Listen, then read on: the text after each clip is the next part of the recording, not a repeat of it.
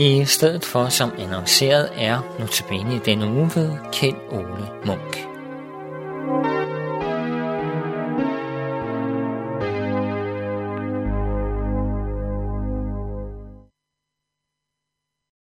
I dag er det fortællingen om den fortabte søn, der skal være udgangspunkt for andagten, og den findes i Lukas evangeliet kapitel 15. Og den handler jo om en far, der har to sønner, og så kommer den ene søn hen til faren og siger, jeg vil gerne have min del af arven. Og den får han, og den yngste søn, og han rejste sig væk, og derfor har han hurtigt sat de her penge over styr i et liv, hvor der er gang i den. Og da han ikke har flere penge, så er vennerne også væk.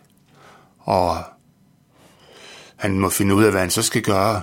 Og da han ikke har nogen penge, så havner han hos sin grisefarmer, hvor han må passe grisene og svin. Og det var jo noget af det værste, en jøde kunne komme ud for. Og mens han så er der, så begynder han at tænke på, at han havde det jo egentlig bedre hjemme hos sin far. Og han tænker, jeg vil gå hjem og sige, at jeg har syndet, og jeg er ikke ved at kaldes din søn, og om jeg kan få lov at arbejde der. Og da han så kommer hjem, så står faren der og kigger efter ham, og da han kommer hen, så når han næsten ikke at sige noget, før faren simpelthen giver ham en stor knuser og siger velkommen hjem, og det, der var tabt, er blevet fundet, og nu skal det fejres, og de slagter fødekalven, og der bliver holdt fest for, at den fortabte søn er kommet hjem igen. Og så er der en anden søn, den søn, der har været derhjemme, der bliver lidt knæven over det, øh, at der bliver taget så godt imod ham. Men også ham inviterer faren ud, eller inviterer faren ind, selvom det står lidt åbent om, at han tager imod indbydelsen. Det er jo en af de mest kendte fortællinger, at vi har i Bibelen. Den kaldes jo lignelsen om den fortabte søn. Og lidt interessant er det, at der også findes en buddhistisk fortælling, der ligner den her fortælling. Men den har en helt, helt anden pointe. Det handler om en far, der har en søn. Og denne søn, han rejser også udenlands og formøbler det, han har med sit liv. Og denne unge mand får også den idé, at han må vende hjem, da alt håb er ude. Men her sker der noget andet. Når den unge er på vej hjem, faren opdager ham godt nok, men giver sig ikke til kende. Den unge bliver ikke budt velkommen. Man får at vide, at han kan få lov at arbejde på gården. Og mens han så arbejder, så skal der kigges efter for at se, om han nu gør det godt nok. Gør han det, så kan han måske igen findes værdig til at være en del af huset og familien. Og som det ses og høres, så er betingelsen for at komme med ind i fællesskabet, at man viser, at man gør sig fortjent til det.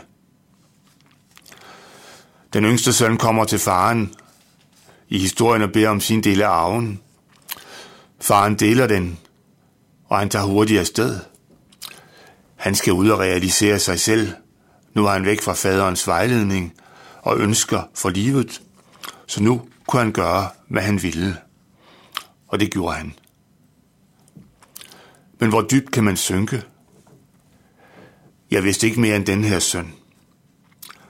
Der var ingen steder med arbejde, og til sidst så endte han jo, som nævnt, hos en svineavler, og det var jo ikke så godt. Og omgås ord en dyr, så havde man virkelig udsat sig, eller sat sig uden for alt, og der var næsten ikke noget håb om, at det kunne ændres. Her er det så, at sønnen begynder at gå i sig selv. At gå i sig selv er jo et herligt udtryk, fordi det siger jo noget om, at nu går man til sagens kerne. Nu er alt den her udenoms indpakning, den er skrællet væk. Man har ikke flere dårlige undskyldninger. Nu er man derhenne, hvor det drejer sig om liv eller død. Så enkelt kan det vel siges. Men sønnen er kun kommet frem til et delresultat. Han vil gå hjem. Så vil han sige forskelligt til sin far med, at han har syndet, og han ikke længere fortjener at kaldes hans søn. og så vil jeg gerne ansættes hos dig som en af dine daglejere. Vi kan høre, at sønnen minder stadigvæk, at der er noget at handle med. Og med ordene i bagagen begiver han sig hjem mod faderens hus. Og da sønnen så nærmer sig faren, så kommer han og falder sønnen om halsen og kysser ham.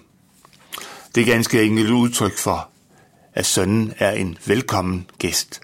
Det er han, selvom han nok har set læset ud og lugtet af svin og andet.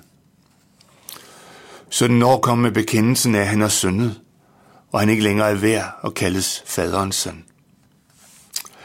Så er der ikke plads til mere. Nu er det mødet, det nærværet, der tager over. Der sker noget med det sønderslåede liv, når det møder kærlighedens far, Gud. Kommer vi til ham med vores sønderslåede liv, så venter han på os. Nu behøver et sønderslået liv ikke at være så forfærdeligt som denne søns.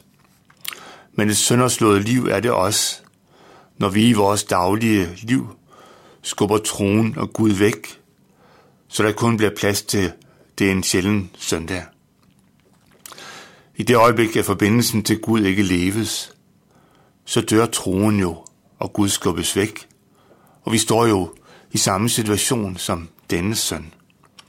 Og vi må også gå i os selv, se og opleve, at vi er fortabte, hvis det fortsætter.